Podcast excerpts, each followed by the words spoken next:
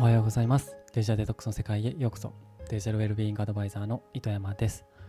この番組ではスマホやパソコンなどデジタルデバイスの付き合い方を考えていきます。デバイスからのストレスを軽減させ人生を軽やかにしていくお話を毎週お届けしているので見逃したくないという方はフォローをお願いします。はい。えっと、まあ、本題に入る前にちょっと小話なんですけれども僕あのよくですねあの銭湯にあのサウナに入りに行っているんですね。で昨日もですねあのサウナに入りにそのいつも行きつけの銭湯に行ったんですけどもそこに、ま高校生ぐらいの、えー、男の方がですね2人いてですねその会話がちょっと衝撃的だったんですよ。まあ、どういう会話だったかっていうとあのまあ、ちょっと再現をすると「えお前温泉来たことないの?」うん温泉来たことないみたいな「は？マジ？で?」みたいな本当に？あああのー、修学旅行とかで入るくらいかな。えへへ 気違いやん。っていう。本当にもうこのまんまこんな感じの会話をしていて。え高校生になって温泉に来たことがない銭湯に来たことがないってありえるの？って思っちゃったんですけど。これどうなんですかね？僕はね小学校とか、えーまあ、幼稚園の頃から温泉とか行っていたので親と一緒に。その高校生になって初めてこういった銭湯に来るのは来るっていうのってどうなんだろう？こういう人が多いわけじゃないよな。めちゃくちゃ珍しいパターンですよね。皆さん行ったことありますよね？普通に。いやーっていうあの衝撃だったんでちょっと皆さんにシェアしたいと思って 話しました。ですみません、えっと、今回のテーマなんですけれども、なぜ緑色は目にいいのかというテーマでお話をしてみたいと思います。はい。皆さん、緑色が目にいいって聞いたことありますよね？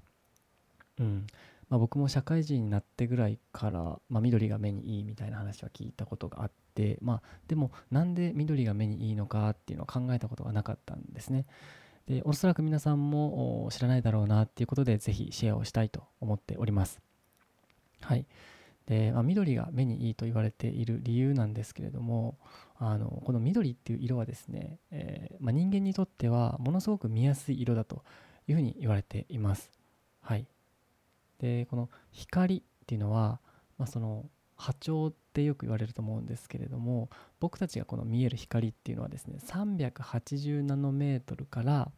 780ナノメートルの範囲、まあ、この波長であれば僕らは目で見ることができる要は知覚できるわけですよね。でえー、っとですねこれなかなか口だけで説明するの難しいんですけどもその波長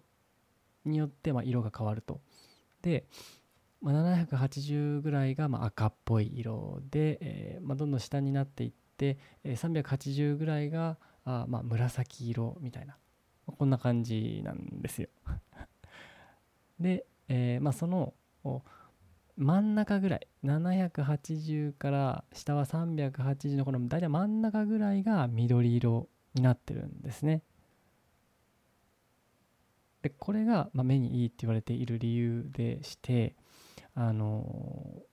この波長が長いものだったりとか短いものに比べて目に負担にかけずに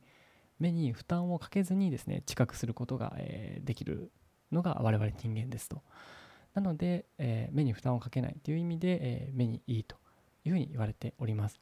で、えっとまあ、心理学的にもですねあの緑色っていうのは人間の気持ちを穏やかにさせる安定させる、え、緊張を緩めるリラックスさせる効果があるというふうに、えー、言われています。ねあのー、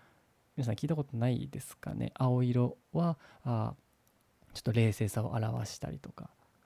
赤色は情熱を表したりとかその色によって、まあ、そのどういう心理状態になるみたいなのって聞いたことありますよね。ネイビーだったらなんか誠実さを感じるだったりとか赤色だったらあの、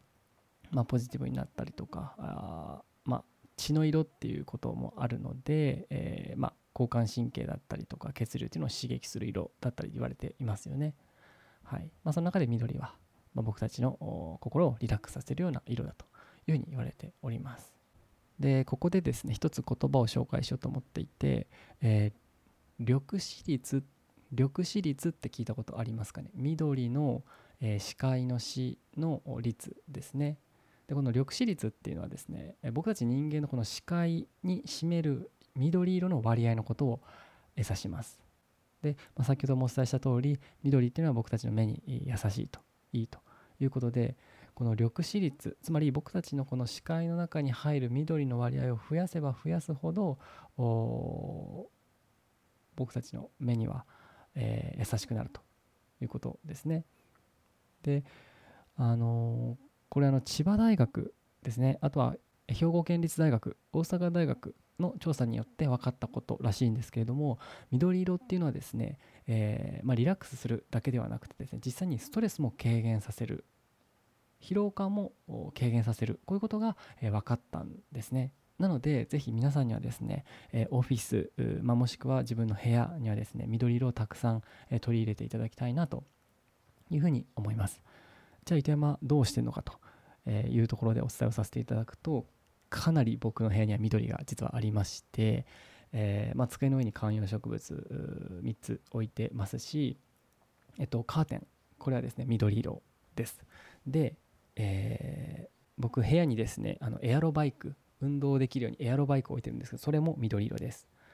そして、えー、僕ヨガをしたりとかストレッチをしたりとかするので、ヨガマット置いてるんですけどそれ緑色です。しかも僕の部屋からはですね、えー、まあえー、結構大きめの窓がついてるんですけどその窓からですね、えー、隣の家の木だったりとか、えー、僕の庭の木だったりとか、まあ、緑が見えるんですね、まあ、かなり、まあ、一般の方々よりも緑に囲まれて、え仕事をしてるのかなというふうに思います。はい、えということで、えー、皆さんもですね、ぜひ緑を取り入れてみてください、えー、今日はここまでにしたいと思います、えー、この番組ではあなたからの質問や感想などお便りをお待ちしております。番組詳細欄にあるお便りフォームからお寄せください。ユーデミーに期間限定で無料のデジタルデトックス講座も出しているので、気になる方は覗いてみてください。